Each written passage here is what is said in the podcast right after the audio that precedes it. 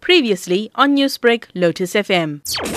I wouldn't really say it's slapstick. It's a little bit cheesy. Uh, why I wouldn't say slapstick is because although it's a comedy, action comedy, the action is quite legit. On the comedy side, yeah, maybe the comedy is a bit, a bit on the a little bit on the slapstick side, but it's actually an action comedy film. It's one of my favorite uh, genres, and it's a kind of like a, a tribute to those uh, karate movie karate movies I used to grow up with, and uh, the Jean Claude Van Damme, Steven Seagal type films, you know, they made hundreds of those kind of films, you know, back in the day. Really, really enjoyed those films, you know, so to get a chance to make one of those was an absolutely hoot. Masood, I have to ask now, because you mentioned this karate genre. So do any of the characters actually speak and then their words are delayed, like in the movies?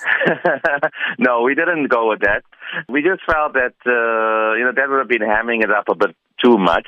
We borrowed quite a few of the other kind of tropes and uh, elements from from uh, that genre, but no, we didn't do that. But there is the uh, sort of um, uh, the, the the wise old master who trains the uh, sort of um, helpless, untrained guy who's down on his luck, you know, who's trained by me.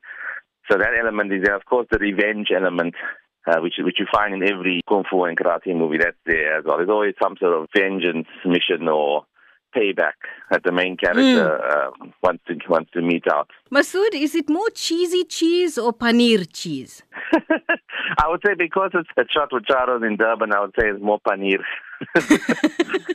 but then there's some good news as well, is that it has opened to the public. But did COVID and the lockdown play a role? No, fortunately, you know, this was entirely shot uh, during level one, the early part of level one, when things had quieted down quite a bit, when there were very few cases and it was fairly safe to do things. Had we tried to shoot it a couple of weeks ago, we would have had issues. Uh, you know, as you know, things have have changed quite a bit. So no, I mean, um, we had no issues with that regard, and uh, we managed to complete the film. All the f- uh, principal photography and stuff was done, and uh, everything was edited in a space of like two months. Now it's on the big screen. I would like people to go out and see the film if they're comfortable going to a cinema. I've personally seen the protocol that Nu Metro and Cine Centre are taking to protect the patrons. There's very good social distancing inside the cinema. So if you wash your hands and wear your mask, you should be all right. Yeah, I'd love people to see the film and give me some feedback. Uh, it's really a hour and a half escape from everything that's happening out there. You know, it's a fun film and should be seen in that way. Just go with it and, and have a great time. Newsbreak, Lotus FM, powered by SABC News.